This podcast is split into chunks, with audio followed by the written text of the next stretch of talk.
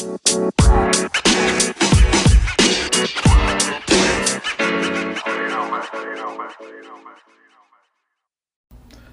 welcome to Now You Know with Clinton Lindsay.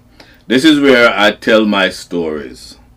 We are now living in an age where there's a lot of misinformation and people make claims that are not actually true. And once it involves me, I'm here to tell um, the stories. How it was, factual, and to the point. Today, I will be talking about Early B and Super Cat. I first met Early B, mm, I would say, in the fall of 1984. And we talked and we talked, and as usual, I would tell them whenever they get a, a hit song that I can work with, I will take them to New York and you know do the bookings and get them exposures. By the spring of 1985, Early B big hit came out one Wheel Wheel. Went to Jamaica, met with him, told him it's time for me to take him to New York and start booking him because he has this big song. I brought him to New York almost this to the summer of 1985. I believe Papa San was on that tour. It was a six weeks tour. During the time when I was booking him, he kept saying that he wants to have a talk with me. He wanted to talk to me about something very important. And, you know, we're busy going back and forth, traveling here, traveling there. Eventually, I got some time and I said to him, okay, Doc, you wanted to talk to me. What do you want to talk to me about? He said he has a, apprentice, an apprentice, someone he was training, and he wanted that person to to get a trip to New York. And I'm like, you know, just like that. He said, yeah, you know, because he wanted this person to basically see another side of life because he early B wasn't too happy with the direction his printer, his apprentice was taking. And early B believed that if this person get a chance to see another way of life, it will influence him for him to change course of his life. I mean, basically, Early B was just telling me that he was concerned about this guy. This guy that Early B was telling me about uh, was Super Cat. When he was talking to me, you know, he said that, you know, he, the guy doesn't have a hit song. He's just trying to uh, train him as, a, as an apprentice. I said, okay, I'll, I'll think about it and I'll get back to you and let you know. Every chance Early B got, he would be asking me, did I think about it? What am I gonna bring his printer for him? Uh, what I did, I went I went to like Moodie's I asked Earl Moodie's Moodie's Records in the Bronx. In those days, there's there's no artist that's not on a cassette that Moodie's didn't have. And when I gave the name to Moodie's, he said no, the, he had never heard of Supercat and he can't even. There's no cassette because that's the that's the way they used to break artists back in those days. Yeah, and a hit sound, you have a cassette, is the, the a dance, a cassette will be made, and Moodie's somehow would get his hands on, on these cassettes. So once Moody told me that now, I, I was trying to avoid um, the discussion and further discussion with Early B. I remember now we went to Washington. The other artists, we were coming from Washington, we were uh, we were on the um, New Jersey Turnpike. All the other artists were in the back, um, sleeping in the back of the bus. It was a 16 seater bus. I'm usually up front talking to the driver just to keep him alert. Don't don't want him to fall asleep, you know, because we're talking all day travel, coming home five o'clock in the morning. I would be up there talking to him to keep him awake. In the back now I heard you know, someone said, boss, boss, we can't talk to you. And I'm like, oh, Early B, yeah, yeah, man, doc, yeah, you could come talk to me. You could come. And then he came up. Uh, he came from the back and he, he was just stooping over between the passenger seat and the driver's seat. And he, he asked me if I thought about it, about bringing in Supercat. And I said, yeah, but you know, I asked Moodie's and nobody, I've, I've never heard of him. He, Early B said to me that, yeah, you know, he, he doesn't have a name yet because he still, he doesn't have a hit song. Early B still training him. I'm going to say, yeah, Doc, you know, but, yo, you know, it all cost me just the same because I have to get him a visa, I have to get him airline ticket, find a place to put him and all of that. So even though he doesn't have a name, you know, Early B said, all right, boss, eh, eh, here, here, here's the deal I'll make with you. Don't pay me no more. Don't pay me no more money. At that time, Early B was getting five to fifteen hundred dollars, cause you know, depending on where I could book him.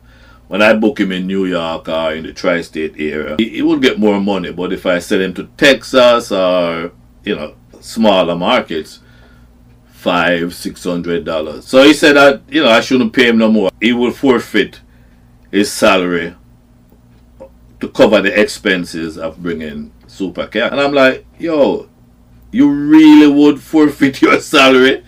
This guy means so much to you. Early B said, boss, you, you you would know how much he means to me. Yeah, I'm willing to give up my salary.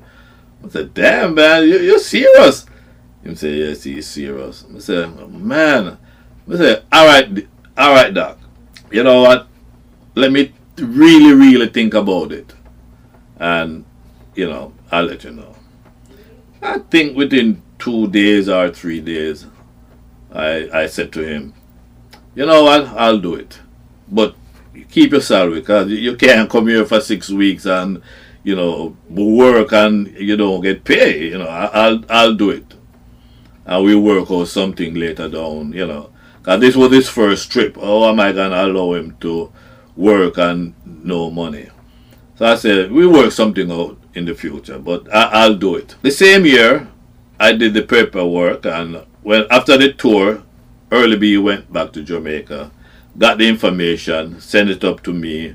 I did the paperwork, and Supercat came in. Early B had also come back, because, you know, he still have other songs, Sunday Dish and all these other songs that were he was still hot and I was still booking him. This time now he came up with with with Supercat. The problem was I couldn't book Supercat because he has no name, no nothing. I remember a sound man, I'm not gonna say who, but one of New York sound man. I would send Cat out with early B. Wherever I would try to send Cat and I would tell the promoter you know, what, you don't have to pay him. Just let him come and because at that time, Cat was still learning to ride the rhythm and, you know, learn the, the art. Some of the promoters will say, okay.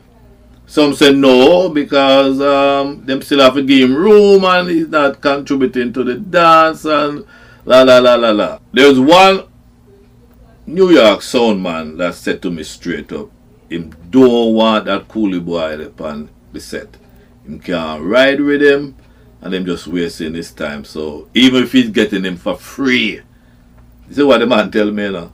Said that no, him don't want him. Say, but you know, pay him, he just doesn't come in at the dance and work. He said, nah, don't want him. Maybe Cat hearing this for the first time, but there are a lot of disrespect shown to him that I, have never exposed him to. I would never tell him that, hey. I remember there was a dance in Washington and I, early B. I know Washington or Baltimore, but somewhere up that side. It was Washington. There was this big spender by the name of Snow. And I sent early B and Supercat into Washington. I don't know what happened. Some disrespect was shown to Cat. And when Cat came back from Washington, he was upset. He was very upset. He saying to me, you know, him know him see how the place run. Him don't want me to bring him back to America until him have a hit song because the disrespect and and he saying to me that when him come back, him a come back with a hit song. All them boy that I watch it and he want me to just charge them some big money. And what I used to do when I send him out with early B or you know and him don't get no money, I will give him a hundred, a one fifty, or two hundred, just for him to have something. Cause regardless of what, you want him to I wanted him to go back with something even though we weren't making any money on him but still I want I just didn't want him to come here and don't have no money so sometimes I'll take out of my money or my fee and just give him a hundred or two hundred. And he will pick up a few things. He would pick up this, pick up a little thing, you know. One thing I noticed that he, he had bought was this big reel to reel. I think they call it a 16 track. And that when they rec- he, he, his intention was to record and whatever. Eventually, the tour was over. I promised him that I won't bring him back until him have a hit tune, because that's what he wanted. I think Early B accomplished his goal of showing Cat what foreign is like and what can happen and the potential that he, Super Cat, had. You know, after the tour was over, they went back to Jamaica. I would say about six to eight months. Now this now we're into uh, 1986. I got a call from Super Cat uh, from Jamaica. He wanted me to call Winston Riley, the producer, because he did some song for Winston Riley, but he don't really like one of them, and him, the only one he wanted Winston Riley to release was a song called Cry for the Youth. So he wants me to call Winston Riley and have Winston Riley erase all the songs them are a couple songs from the tape and just really cry for the youth. I call Winston, say, hey Winston, Clinton Lindsay. Say, yo, Clinton, where I say? I say, Super Cat some tune for you. He say, yeah man. And he say, yo, me have one I know gonna be one of my biggest tunes in a while. And him say a song named Boops. I'm say, boy, Winston, that me I call you about, you know, cause Cat want me to tell you to erase that song there, cause he not really check for it and and he said, No, you're mad, you're mad, that's gonna be my big he right now. He said that's gonna be one of his biggest songs in a in a while. And he just waiting on the pressing plants to be cleared. Cause the sound man them a give him vibes and every time them play it a be a nice make up in the dance. He just waiting I know he said two. I don't know at the time how many pressing plants were in Jamaica, but at the time he said he has two. Two of them are gonna be running. He said that's the biggest. I said, nah man, cat crazy. Nah, no, no, no, me not erase that. that. That's that big tune Clinton. I say, alright.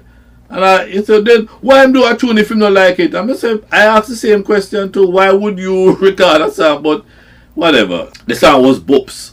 Eventually, Boops was released and for to compensate Supercat, you know, the 12 inch and some of the 7 inch of the song, Winston Riley put Cry for the Youths on the flip side, on the B side, because I, I had told him that the one cat wanted to be released, Cry for the Youth. So, but Boops.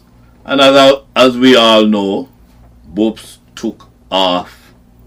Big, big, big, big, big. Took off. The time when Boops took off. Um, Supercat didn't want to have anything to do with it. So he and Nicodemus at the time flew out to Jamaica to England. They were in England when Boops are raised hell in Jamaica. Cat was in England with Nicodemus. It got so big that there were various versions to Cat. Sugar Minott, Gregory Isaacs, Johnny Osborne, Papa San, Peter Metro. Just the list just goes on and on. Lovindeer had an album about boops, government boops, Babylon boops. And it just went on. Barry and I were counting as to how many versions of boops there were. We stopped counting at 72 different versions or uh, 72 answers to boops. As a matter of fact, at the end of it, Bagger Brown came out with it, with his professional boops. I mean, Sly and Robbie have a big tune with shiny boops here to go in England. That's how big the tune was. Eventually, um, Nicodemus and Cat came back to, to Jamaica. I remember Ivan called me and said, listen to this. It was Barry G interviewing Super Cat. Barry G was like, Supercat, are you telling me that you don't know of a big promotion going on in New York? That you you gonna be flying out to New York?